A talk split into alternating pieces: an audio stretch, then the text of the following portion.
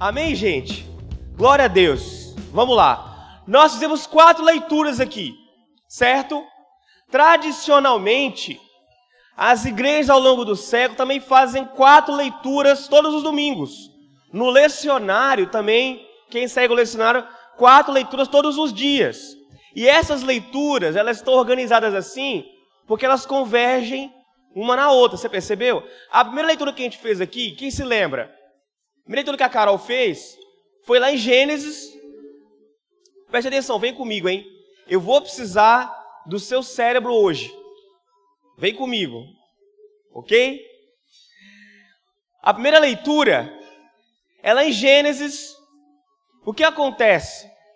O Senhor cria, o Senhor cria a humanidade, e aí do nada, uma serpente começa a falar, tenta Eva, Eva convida Adão e rola uma treta cósmica porque o pecado entra na história da humanidade. Todas as coisas são afetadas com o pecado.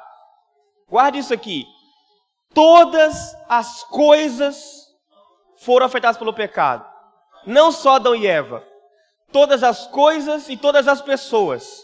A natureza, o ar, o céu, o chão, tudo foi afetado por causa do pecado. Todas as coisas. Certo? E aí o que acontece? Eles são expulsos do paraíso. E como é que começa o pecado? Começa num diálogo com Satanás encarnado na serpente lá. A serpente se empresta como símbolo da presença do próprio diabo, do inimigo, ou chamado de tentador. E aí ele vem conversar com Eva e ele oferece o que para Eva? Conhecimento. Ele não falou assim, Eva, vou meter o louco, bora roubar uns bancos, não tinha banco. Mas não era isso, assim, ó. Bora arrumar uma tocaia pro Adão, esse prego. Não foi isso, não. Nem foi assim, você não separa desse cara. Não foi isso. Ele ofereceu uma coisa aparentemente desejável. Você vai conhecer o bem e o mal. Tu vai conhecer mais. Só que Deus já te dado uma ordem anterior que falou assim: ó, não come dessa árvore. Deus disse: Não come dessa árvore. Come de tudo, faça de tudo, mas não come dessa árvore. E a serpente veio duvidar do próprio Deus, da palavra de Deus. O conhecimento é uma coisa desejável. Só que para chegar nesse conhecimento, ela teria que desobedecer a Deus. Aí que está o limite. Certo? Criou-se uma batalha espiritual, uma guerra ética que atingiu tudo e todos. Para acessar esse conhecimento, tu, Eva, vai ter que desprezar a lei de Deus. Ela confia, olha, a, árvore está aqui, o fruto está aí. Eu quero conhecer as coisas. Será isso uma coisa ruim? Conhecer o bem e o mal? Que na linguagem do povo judeu é conhecer a realidade como ela é mesmo. É uma coisa ruim? Deus quer por, uma, por acaso uma ilusão, criar uma ilusão na minha cabeça? Deus está me confundindo? O que a serpente está fazendo, na verdade, é o seguinte: olha, não confie em Deus. Esse é o grito da serpente. Deus não está te mostrando a verdade, ele não é confiável. E Eva acredita, é isso. Eva vai lá e come, chama Adão, bora comer, salada de fruta, balança essa árvore, vamos comer esse negócio. É isso, pau quebrou. Entendeu? Tem uma imagem que eu queria mostrar para vocês que é linda.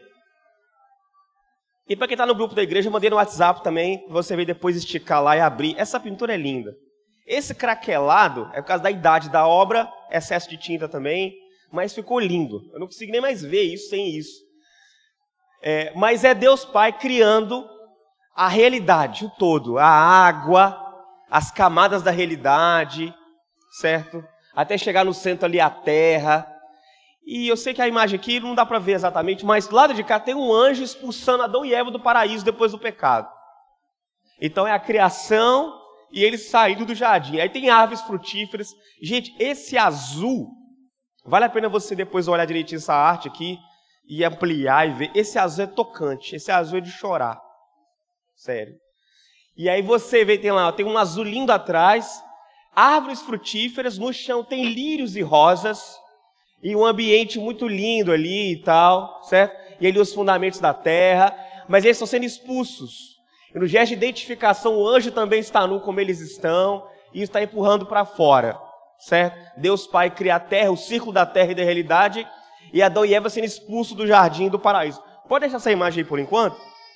Mas é o seguinte: o outro texto que a gente leu é um texto dos Salmos, Salmo 32, dizendo assim: Senhor, nós pecamos, quem é que pode pecar contra ti? Nos perdoa de nossos pecados. É um salmo de arrependimento de pecados. Depois a gente vai lá no, no Paulo, em Romanos, e Paulo, ele faz uma comparação que os pais da igreja adotam e nunca mais largam, porque vem do apóstolo Paulo, de que há uma comparação entre Jesus e Adão. Adão é chamado de o primeiro Adão e Jesus de o segundo Adão. E repara o que acontece: por Adão entra o pecado, por causa de um só homem entra o pecado. E Jesus, por causa também de um só homem, a salvação chega também. Certo? Olha isso aí, está uma comparação entre os dois Adãos. Certo? E no evangelho que a gente leu, o que está acontecendo aí? A próxima, próxima imagem. Jesus está jejuando durante 40 dias e 40 noites. Que período Jesus tinha sido batizado? Ele acabou de ser batizado na margem do Rio Jordão. Uma imagem linda. E o que acontece lá? O próprio Espírito Santo vem, aparece com a forma de pomba, uma voz do Pai, Criador, fala: Eu tenho prazer no meu filho. A trindade inteira manifesta ali, uma coisa linda. Jesus sai do sorriso do seu Pai, essa palavra doce, de paterna de Deus, para ele, direto para o deserto jejuar. Ele vai ficar 40 dias e 40 noites no deserto, a imagem fresca da, do rio some, dá lugar a um cenário árido, de pedra, de solidão, de medo, deserto nesses textos também tem a ver com é, flagelo, luta, aflição, porque o deserto é muito quente de dia, não há quem escape do sol, a noite é muito frio, não há quem escape do frio, e das figuras sombrias, sejam humanas ou animais, que rondavam o deserto. Fome, sede, pé doendo, poeira, um lugar insalubre, certo? Jesus sai do batismo maravilhoso para o deserto. Meus irmãos, a tentação de Jesus, nesse texto, ó, ele aparece, é, é legal saber disso. Mateus, Marcos e Lucas descrevem essa tentação. Alguns detalhes são diferentes, certo? A gente está seguindo por Mateus, mas Lucas revela algumas coisas e Marcos revela outras coisas. A gente vai, vou falar do, do, no geral aqui, certo? Mas está marcado nos, quatro, nos três evangelhos sinópticos aí. A tentação de Jesus. E a tentação de Jesus, ela meio que condensa, ela meio que revela o propósito e a ação e a direção que Jesus está tomando. Após ser batizado, revelado como Deus, ele vai fazer uma coisa: para o deserto. Ele vai descendo como humano. Olha só isso, ele é Deus, perfeito. Não há tempo, não há matéria para ele. Absoluto, um Deus. Ao encarnar, ele assume uma natureza menor, pequena, de criatura, não de criador mais. Está descendo. Ele vem aqui como um homem salvar os humanos. E aí não só isso, assume a carne biológica dos humanos. Ele vai nas profundezas, na encruzilhada existencial da humanidade, nas agruras da alma humana, lá onde ele caiu e por onde o mal entrou. Ele vai na raiz de todos os conflitos acerca da existência humana. Esse lugar que ele vai, esse é o deserto de Jesus. E lá onde o mal entrou, que era um diálogo com Satanás, e onde o ser humano cede à tentação de não confiar em Deus, Jesus encarna como humano e falou: Eu vou lá nesse terreno. aonde os humanos tropeçaram, aonde o primeiro humano caiu. E ele vai lá e é lá que se instaura uma outra conversa com Satanás. Certo? Consegue ver as duas coisas aí? Aonde Adão caiu, Jesus vem como humano e retorna lá. Só que agora não é mais um jardim. Digamos que o ser humano transformou esse jardim num deserto. Nós somos criados para sombra e água fresca. O nosso pecado nos fez pisar em pedras, machucar os pés, almas cansadas, cheiro de pó na garganta, olhar avermelhado, pele borrachuda, ombros caídos. Esse é o lugar próprio da alma humana depois do pecado. E aí é um desvelo que o véu cai e você consegue ver a real situação da criaturidade. As criaturas humanas estão em estado de permanente tribulação. Alma desértica. Esse trecho que condensa toda essa história, digamos que Jesus descendo, descendo, descendo. E é lindo pensar que uma das metáforas, imagens e símbolos do Espírito Santo também é água. Por isso, no batismo Jesus, é molhado, teu corpo molhado. No batismo, você tem o corpo molhado. Por quê? A água ela entra até naqueles pequenos buracos e funduras de onde você a joga. Jesus, cheio do Espírito e levado pelo Espírito, vai lá nesse lugar. Certo? E assim como o pecado entrou com o diálogo com Satanás, dessa vez o Senhor resolveu vencê-lo também por meio de um diálogo com o próprio Satanás. Tem uma próxima imagem aí. Pode deixar essa. Marcos, Mateus, Lucas dizem que Jesus estava entre as feras selvagens e anjos lá no deserto. Isso até lá da profecia de Isaías, que diz que o Messias, quando viesse, ele habitaria entre lobos e cordeiros. O leopardo deitará do lado do cabrito. O que acontece com Jesus no deserto? Os animais selvagens o respeitam. Que volta a outra imagem aí. Essa pintura que eu achei lindinha de Jesus ali iluminado numa noite, ele é a própria luz da noite. Se você olhar no canto, tem uma figura selvagem, uma monstruosa. Porque havia uma crença na época que, assim, eles não conheciam todos os animais ainda. E alguns animais, eles tinham uma característica meio mística, selvagem, maligna, mas elas se curvam diante de Jesus e ele iluminado na noite. Certo?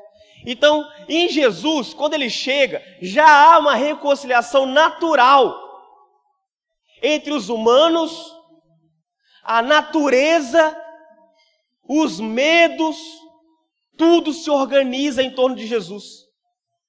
Por meio do homem que tem pecado, há uma desordem entre homem e natureza, entre os animais, os perigos da noite, da vida. Quando Jesus, puro, sem pecado, chega, essas coisas se harmonizam. Em Jesus existe a harmonização de todas as coisas do cosmo criado. Isso é maravilhoso, gente. Pode deixar a próxima imagem, que é mais assustadora. Quando o pecado é vencido, tudo que foi dilacerado, rasgado, quebrado, inclusive nossa relação com a criação, a natureza, os animais, ela é restaurada. É isso. Os anjos, a natureza, os animais e os homens voltam a ter harmonia. É o estado de retorno do jardim do Éden. Jesus, ele vira o nosso próprio jardim.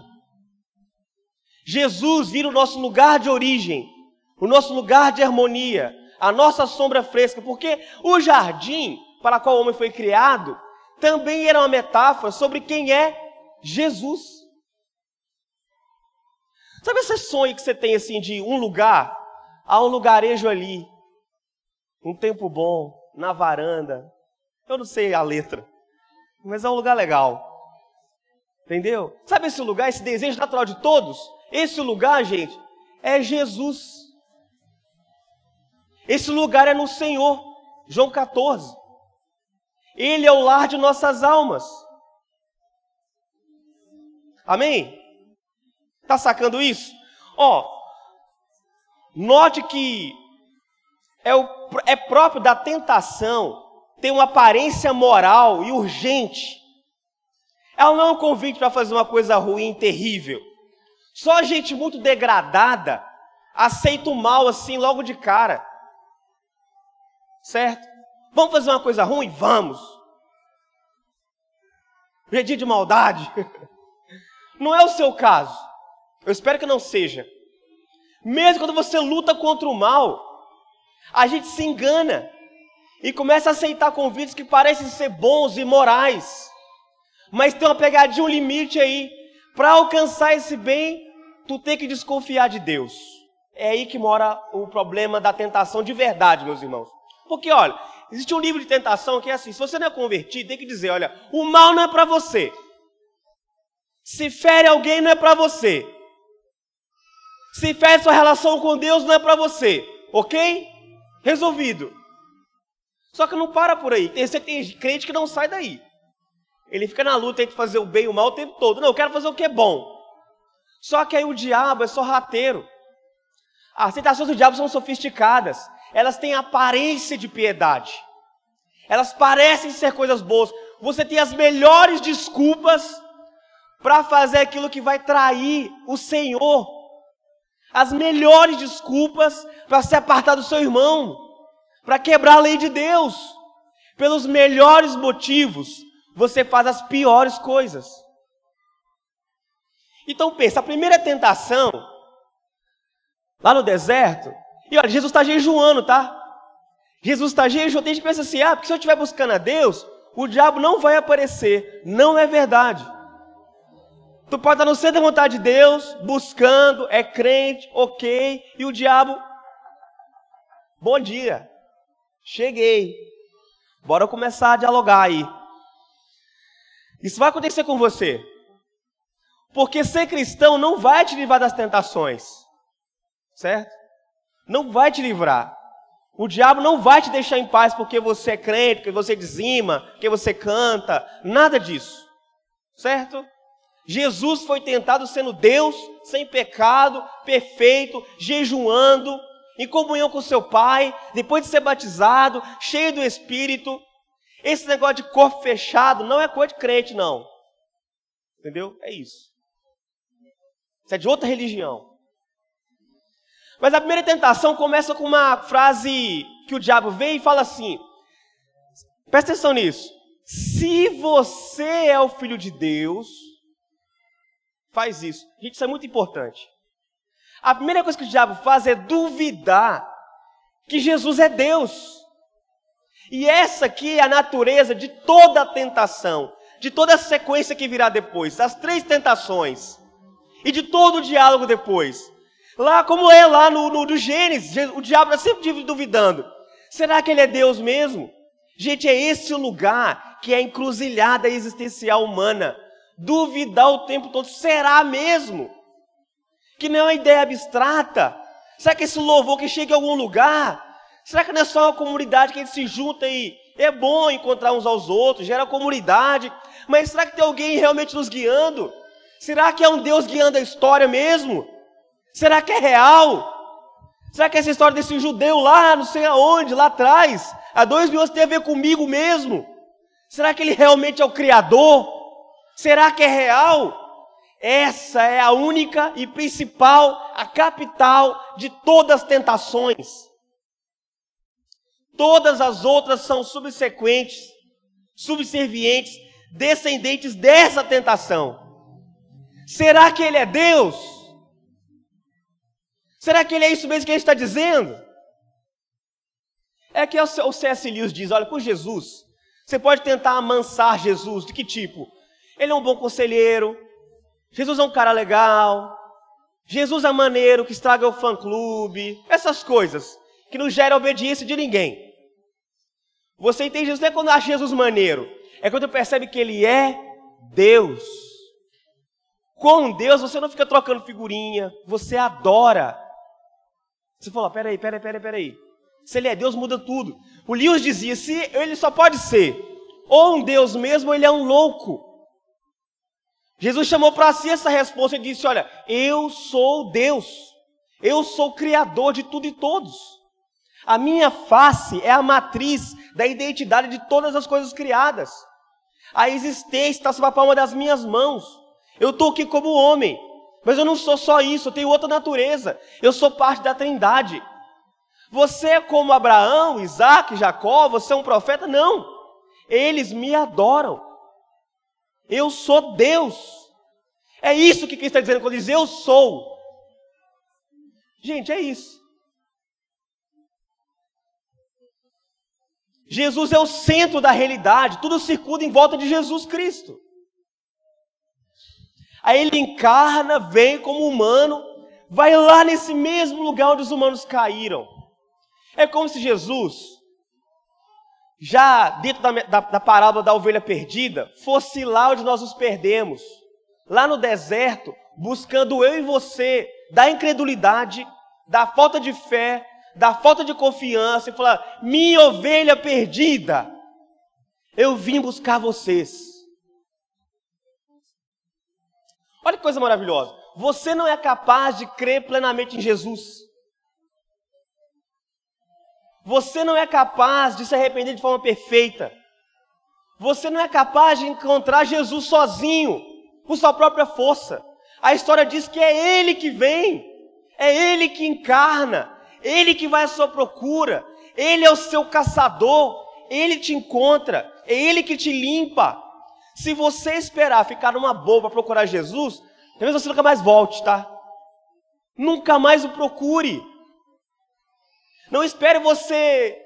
Olha, eu acabei de pecar. Vou esperar passar um tempo, até eu achar que esse tempo vai resolver isso, para depois orar. Meu irmão, ore. Imediatamente. Reconhecer o erro. Caiu na tentação, se ajoelhe.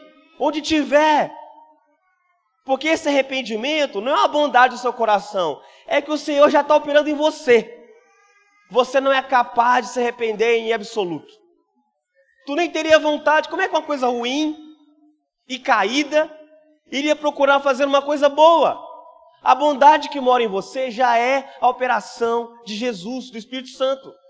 Quando você vê que vacilou e fica mal, já é o Espírito Santo operando em você. O Senhor quer o seu bem, amém? O Senhor não quer te destruir. Não é isso que ele veio fazer. E ele encarna e, como ser humano, vai lá nesse lugar, te pega pelo braço, coloca sobre os ombros e eu vou te tirar daqui. Aí a gente tem que começar a pregar mais um Jesus que é o que é, que não é o grande condenador, que vem acabar com tudo. Ele é o bom pastor que vem nos arrancar das garras da tentação do diabo, que é a desconfiança em Deus. E eu vou dizer uma coisa: todos os seus pecados são fruto de tentações que você cedeu. E todos os seus pecados é falta de confiança em Deus. Por carência, a gente faz miséria. Miséria. Depois de tempo, começa a perceber que lixo que você faz. Quando peca, quando erra, peca contra Deus. Porque não confiou que o Senhor é suficiente, que a presença dele basta. Que nos dias de solidão, faltou confiar que Jesus estava lá com você. Não precisa se entregar a qualquer um, a qualquer um, de qualquer maneira, você já tem Jesus. O homem que você procura se chama Jesus Cristo. Esse é o único homem capaz de redimir a sua alma. Esse é o único homem, única pessoa, única coisa capaz de trazer felicidade plena para você. Ninguém pode. Nenhum título pode. Todos os nossos pecados, todos os nossos pecados são frutos de falta de confiança em Deus. A voz do diabo está lá. Se ele é realmente Deus, aí o que, que ele fala? Tá com fome? Bebeu água? Quem riu aí? Se revelou, hein? Pegou a referência Caiu na tentação. Aí tá com fome, Jesus, o, o diabo chega lá. Se você é realmente Deus, então transforma essas pedras em pão. Gente, olha só isso. Que mal há transformar pedra em pão se você está com fome? Primeiro, lembra que ele foi levado ao deserto pelo Espírito e para jejuar. É engraçado que o texto nem fala, nenhum dos três, que ele estava orando. É óbvio que está, mas não fala. Fala que ele estava jejuando. Jejum é uma coisa importante, viu, gente? É uma coisa importante. A quaresma começa com esses textos, não é por acaso. O jejum é um lugar importante. O deserto é um lugar importante para você vencer as tentações. Aí está lá jejuando. Fala, tem pedra aí, transforma isso em pão. Mas não é para isso que Cristo veio. E ele coloca uma coisa que é pior. Não é só tentar quebrar o jejum de Jesus. Não é só isso. Ele coloca a transformação da pedra em pão como prova de que ele é Deus, que vale a pena ouvi-lo. Percebe isso? Se você é Deus mesmo, então, se é o filho de Deus, faz isso aqui para eu ver. Meus irmãos, isso é coisa do diabo. Jesus é Deus fazendo o que quiser, o que não quiser. Você não pode tentar o Senhor teu Deus. Se o Senhor existe, é Deus mesmo, faça isso. Isso é a voz do diabo. Não duvide da identidade de Deus. Ele é e ponto. E aqui tem uma coisa: a fome. Acabar com a fome. Muita gente pensa assim. Já viu alguém dizendo isso? Se ele é Deus, por que está gente com fome? Já ouviu isso? Essas são as questões do diabo. Jesus não precisa acabar com a fome para provar que é Deus, de nada nem de ninguém. Ele é, e ponto. Isso é uma tentação para o coração de muitos, porque é uma urgência. A fome é uma urgência. A fome nos transforma. A ética de quem tem fome é diferente. A fome mexe conosco. Mexe mesmo. E a fome é importante, olha só, olha a pegadinha aqui. Jesus multiplicou pães. Jesus se importa com a fome das pessoas. Os discípulos falaram assim com Jesus um dia: manda esse pessoal embora, cara. Não tem comida aqui, não está insalubre isso aqui. Ele fala: não, não, eles vieram querendo a palavra, mas eles estão com fome, então vamos dar de comer. Não tem comida, eu multiplico então. Eu me importo com a fome das pessoas. No livro de Tiago, Tiago diz o seguinte: olha, a salvação precisa de obras também. Ajudar as pessoas, alimentar os famintos, é obra de quem entendeu quem é Jesus. Mas não confunda as coisas, presta atenção. Presta atenção. Mesmo que haja famintos no mundo, não questione a deidade de Jesus. A resposta de Cristo é muito significativa. Ele fala assim: Olha, nem só de pão viverá o homem. Jesus veio matar uma fome maior, meus irmãos. O que o diabo queria fazer é: ou você resolve nossas pendências e nossas urgências, ou não confiaremos mais. Você é assim? Começa a duvidar de Deus se ele não pagar suas contas do dia as urgências e pendências do seu dia a dia, faz um checklist da sua situação, que é real. Aí o diabo fala: ó, a realidade é isso aqui, ó. Eles estão a ficar cantando, falando que Jesus é Deus. E essa conta aí na sua mesa, e aí?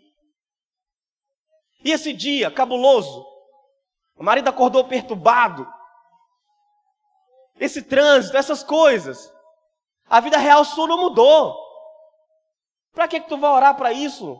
Vai lá e resolve você. Ou se ele for Deus, ele abre esse trânsito aqui. Meus irmãos, conversa do diabo. Tentações para sua alma. Tá? Jesus não veio com a varinha de condão resolver seus probleminhas. Ele veio matar a sede da sua alma.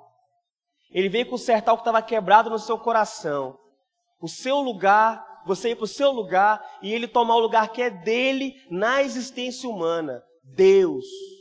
A quem nós adoramos e obedecemos porque ele é Deus. Ele não precisa fazer milagre para você, para você crer nele, tá? Ele é Deus. É um gesto de sanidade adorá-lo como Deus, independente do que aconteça. Tem igreja desafiando as pessoas a fazer, faz prova de Deus. Fala com ele se ele for Deus mesmo, receber sua condição financeira. Cuidado. Diz uma coisa, nunca faça isso. Nunca. Faz o contrário. Canta como os antigos. Mesmo que hoje não haja comida, eu vou cantar. Mesmo que não haja fruto na vide, eu vou amar. Mesmo que a tragédia chegue na minha casa, eu vou cantar. Mesmo que o dia seja mais quente hoje, eu vou amá-lo. Mesmo que a minha vida tenha um monte de problemas. Uma coisa eu tenho e é suficiente, eu tenho o amor do meu Senhor. Isso me basta. Isso me basta. Meus irmãos, aprenda a sofrer com dignidade. Sabe o que acontece? Uma igreja que só te ensina a vencer, vencer, sete para você vencer. Eu quero te ensinar a perder, porque você vai perder. Você vai deixar de ser um idiota quando perceber que faça o que você quiser, um dia você vai perder. Para alguns, a maioria dos dias. Eu já nasci perdendo. Entendeu? Pensa, ah, procura a zona de conforto. Meu irmão, eu nunca estive lá. Onde é que é esse lugar? Dá um mapa. Mas tem uma coisa: Jesus é Deus e pronto, acabou. É, acabou. Eu confio no Senhor, para que Ele me ajude, minhas contas sejam pagas, que meus filhos cresçam com saúde. Mas se isso não acontecer, não arredaremos o pé. Lá no hospital nós vamos orar, agradecer a Deus por tudo.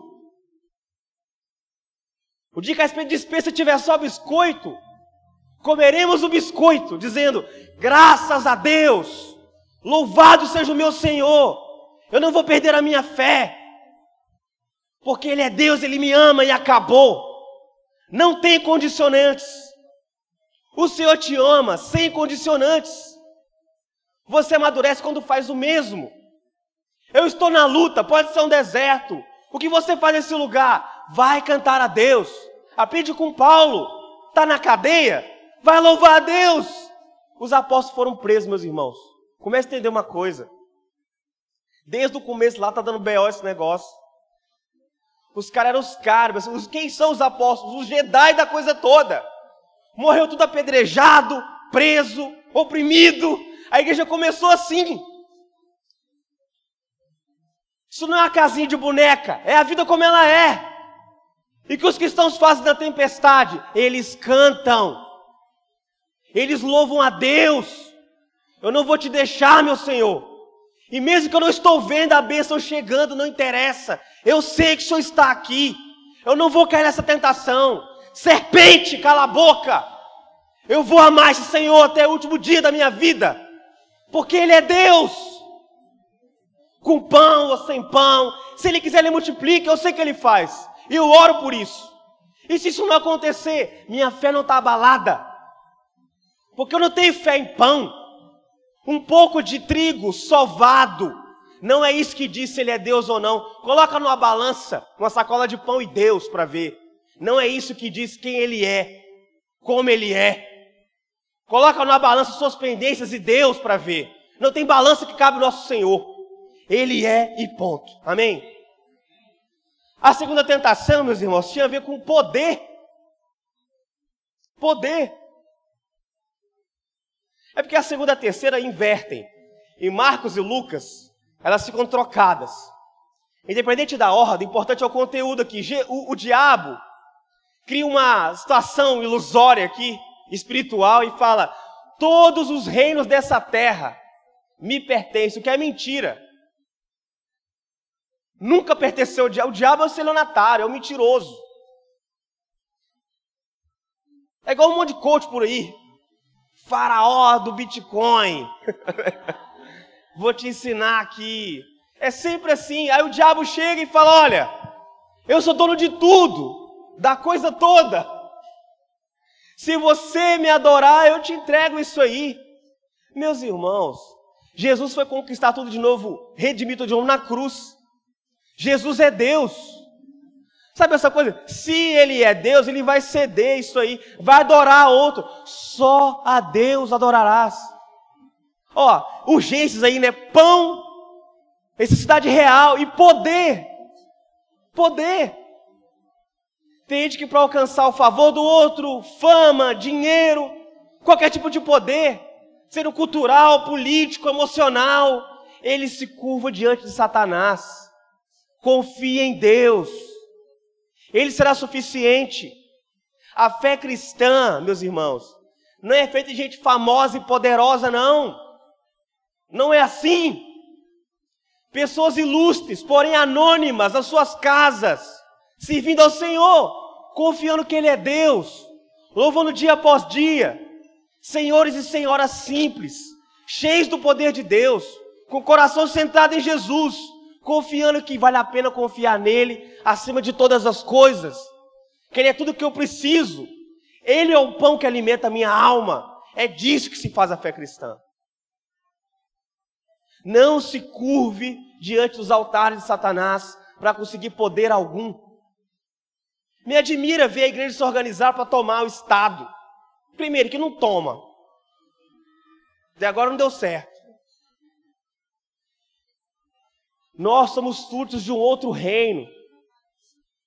O reino de Jesus acontece onde os surtos de Jesus estão. Se você é um surto de Jesus, fazendo a vontade de Jesus, aí o reino está acontecendo. Na sua casa, bem perto de você, quando fala o reino está próximo, não é possibilidade de hora, é, de, é geográfico, eu posso tocar. O reino está próximo, próximo de mim. Aonde você faz a vontade de Jesus, o reino está acontecendo. Meus irmãos, tem várias questões aqui, eu sei, teológicas. Eu queria acalmar seu coração com uma pedrada. Olha só, se só o pão chegar na casa do faminto, o reino chegou? Não! Não! A liberdade é maior do que um punhado de pão. Muito maior. Porque tem pão que escraviza, que gera dívida, te amarra com o doador. O pão de Cristo liberta. E tem algo maior que a liberdade ainda, que é o senhorio de Jesus. Vale a pena submeter Jesus, mesmo com o estômago vazio. É que tem uma coisa aí. Quando você submete a Jesus, você começa a partilhar os seus recursos e a fome tende a acabar. Quem foi salvo, trabalha. Quem foi salvo não ganhou um bilhete para ir para o céu. Ele ganhou um chamado para distribuir, para operar. Distribuição de renda, é a salvação chegando? Não. Depende se Jesus é o Senhor. A salvação é ter Jesus como Senhor.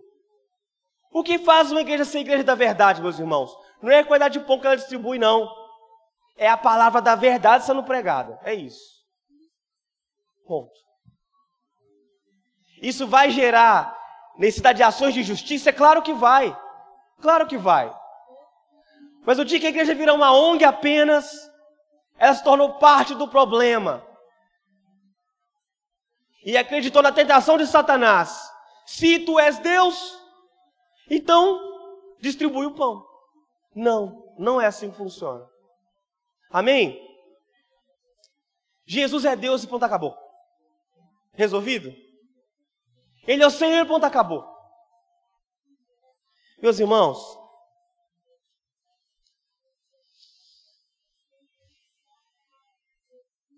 A encarnação de Jesus tem a ver com Jesus indo passear aonde você menos espera, no medo da morte, no medo mais profundo da raça humana. Jesus passeando nesse lugar, tocando nessas feridas e dizendo: Eu vim te libertar disso. Eu vim com meu bálsamo salvar você. É isso. Os seus medos deveriam levar você para Jesus. As suas fomes deveriam levar você para Jesus. Você precisa se curvar diante de Jesus. Não ser da tentação de Satanás. Até coisas que parecem boas, que te fazem atropelar a lei de Deus. Muitos se falam assim: ah, só estou amando, assim o um assado, como pode ser errado? Meu irmão, diz uma coisa para você: você não sabe nem dizer o que é o amor. A Bíblia diz que o amor é o próprio Deus, Ele que qualifica o que é e o que não é amor. Fora de Jesus não há amor. Ele é a pátria do amor, ele garante o amor. Todo o resto deveria ganhar outros nomes. Fora de Jesus não há salvação para sua alma. É isso. Fora de Jesus não há paz para você. Fora de Jesus não existe vida eterna. Fora de Jesus só existe condenação. Amém, meus irmãos? Por isso nós decidimos aqui todos os domingos a falar de Jesus. De Jesus. Porque é só Ele que salva. Essa igreja não vai salvar você. Eu não posso salvar você. O anglicanismo, muito menos. Uma treta danada esse negócio. Nossas músicas, nossa produção não vai salvar você. Tudo isso é para te ajudar. O discipulado é isso. Discipulado não é dar dicas emocionais para você, saídas para sua vida, para sua alma, te ajudar a prosperar em uma coisa ou outra. Discipulado é confia absolutamente, fielmente em Jesus. Por mais que pareça na hora que isso não vai resolver nada. Eu tenho urgências, eu tenho fomes, vários convites. Parece ser plausível, parece ser bom.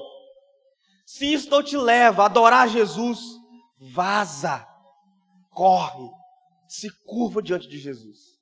Amém, meus irmãos? Eu sei que é muito old school uma coisa dessa. Mas o Evangelho é isso aí. Uma confiança em Jesus absurda. Absurda. Uma confiança de que o amor dele é suficiente para mim. E você pode ficar bem hoje, confiando em Jesus Cristo. Jesus não é uma pólice de seguro moral para você, para sua família, apesar de que quando Cristo chega, tudo isso melhora. Mas não é por isso, é porque Ele é bom em si mesmo. E que confiar nele é absolutamente bom. É isso. Fica de pé, por favor.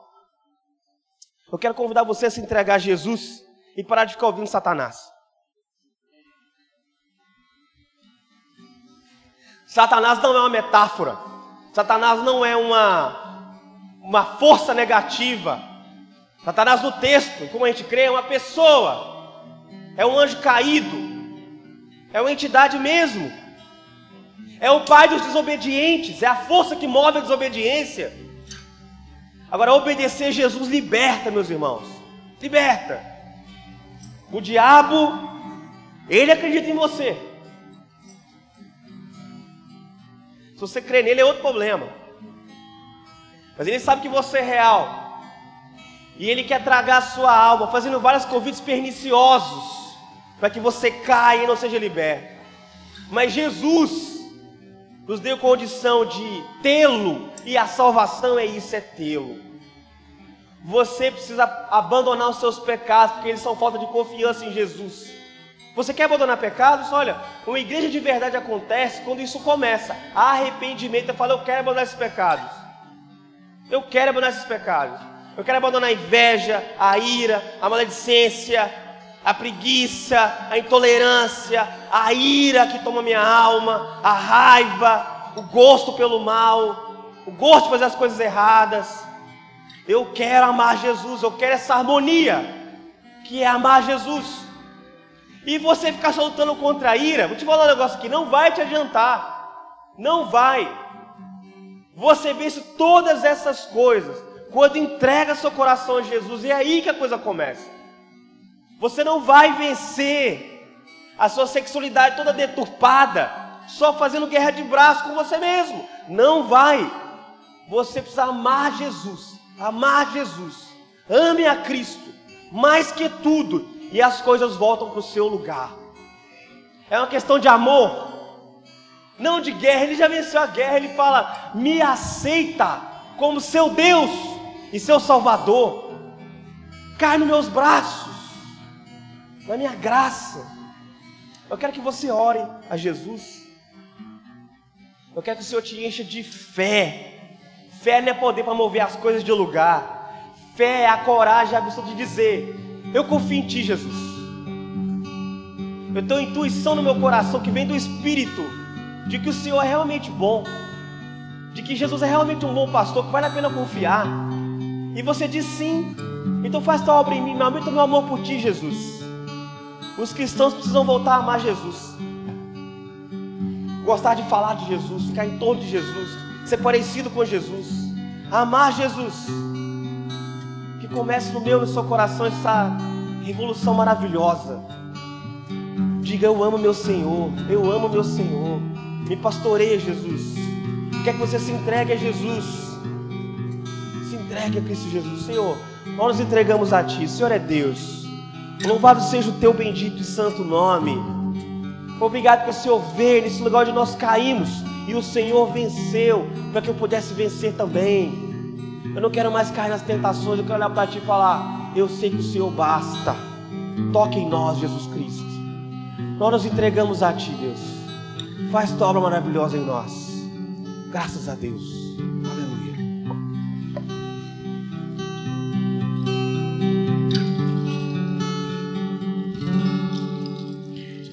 Espírito